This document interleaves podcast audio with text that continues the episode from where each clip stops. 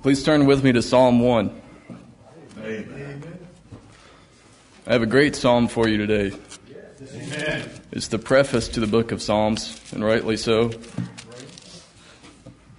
If you had to have only one psalm as the title and the overarching summary, in fact, it's the conclusion of the whole matter to fear God and keep His commandments. Yes.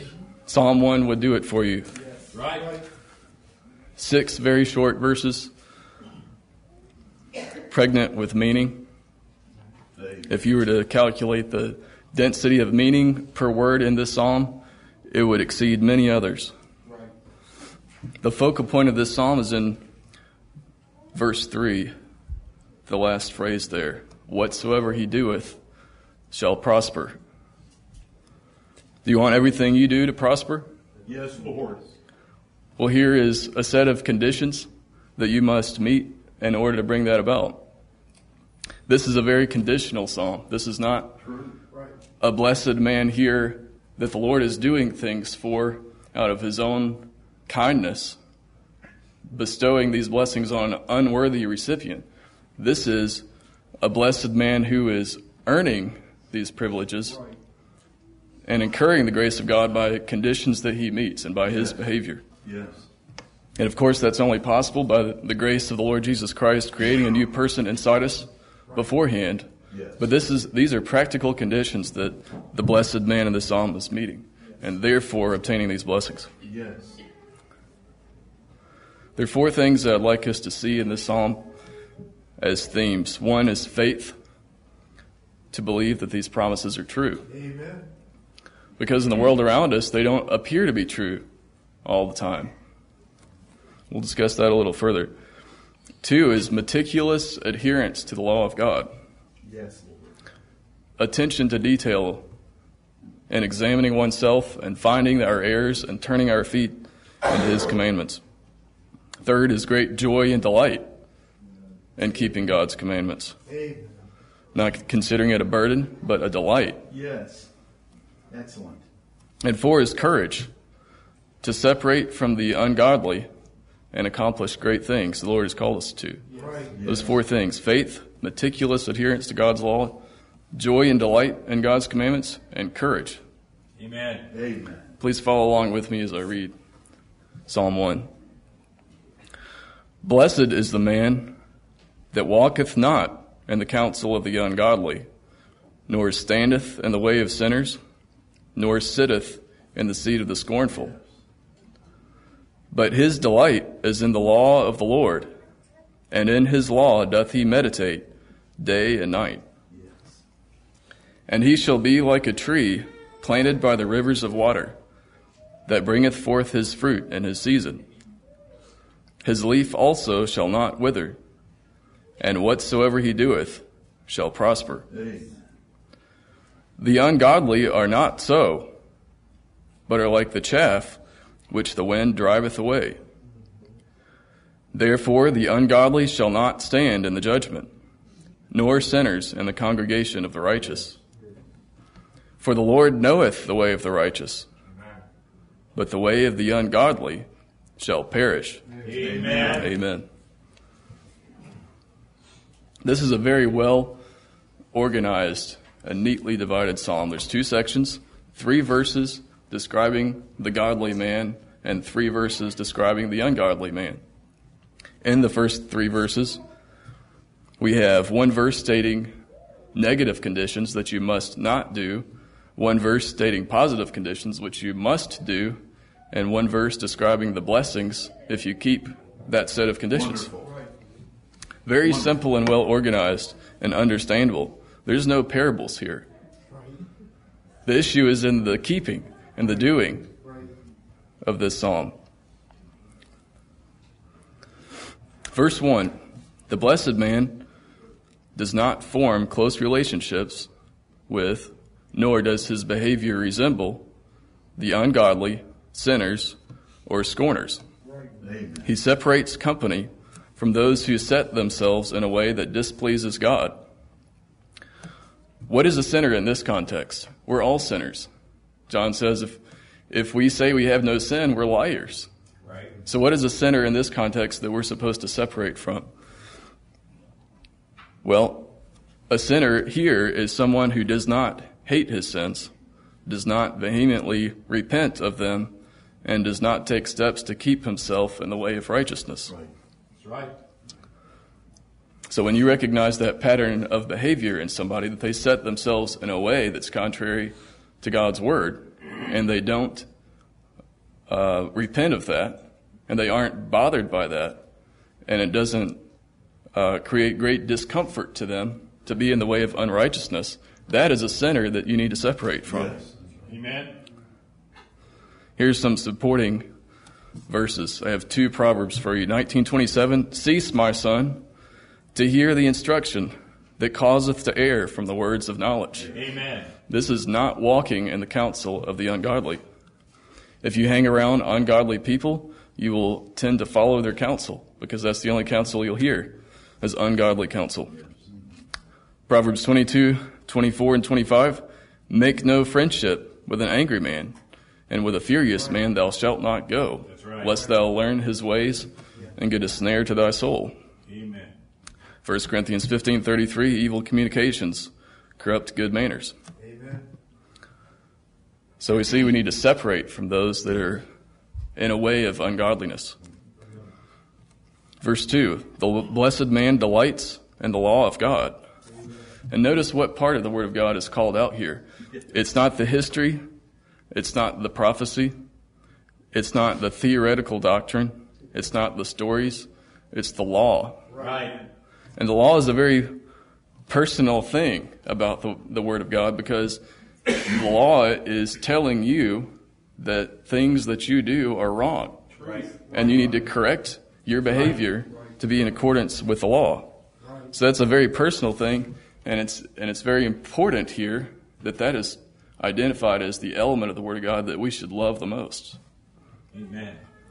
The blessed man loves to be told how he needs to change his life to please God, and he meditates on these things day and night. He examines himself constantly. Psalm 119, 24, Thy testimonies also are my delight and my counselors. Rather than having to counsel the ungodly, we use God's precepts to counsel us. Yes. Yes. Psalm 119 again, verse 167 My soul hath kept thy testimonies, and I love them exceedingly. Yes. Verse 3 The blessings. The blessed man will be a tree planted by the rivers of water. The blessed man brings forth fruit with abundance, and with consistent performance over time, his leaf will not wither. Right. Right. And finally, the focal point of the psalm whatsoever he doeth shall prosper. Yes. And part of the reason for this is that he's doing the right things. And God blesses us when we do the right things. Right. One side point here it's a phenomenon in our generation that uh, spirituality is considered to be sort of a, uh, from a monastic perspective. But that's an error because it also includes practical wisdom. Righteousness includes wisdom Yes. in all of our Right. dealings. The thought of foolishness is sin. And also in the Old Testament, priests were divide to divide between law and commandment, statutes and judgments, to show the people how they should decide between conflicting priorities and how they should direct their lives. Amen. I won't turn you here, but I must read this other passage that supports Psalm 1 so well. Joshua chapter 1, verse 7 through 9. Only be thou strong and very courageous, that thou mayest observe to do according to all the law which Moses my servant commanded thee. Turn not from it to the right hand or to the left, that thou mayest prosper Yes. whithersoever thou goest. Right. This book of the law shall not depart out of thy mouth, but thou shalt meditate therein day and night, that thou mayest observe to do according to all that is written therein. For then shalt thou make thy way prof- prosperous, and then thou shalt have good success. Amen. Have not I commanded thee? Be strong and of a good courage. Be not afraid, neither be thou dismayed. Amen. For the Lord thy God is with thee, whithersoever thou goest. Amen.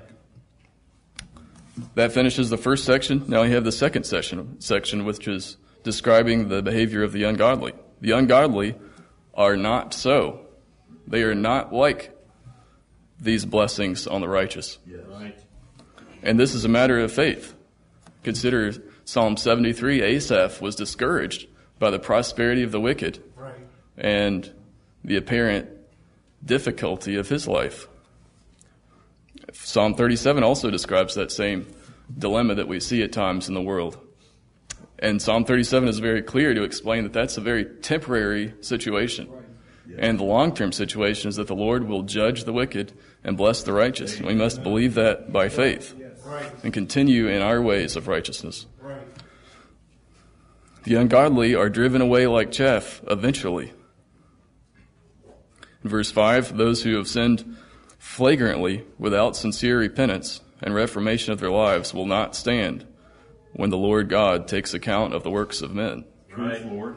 Sinners will not be protected from among the congregation of the righteous. Every man shall bear his own burden.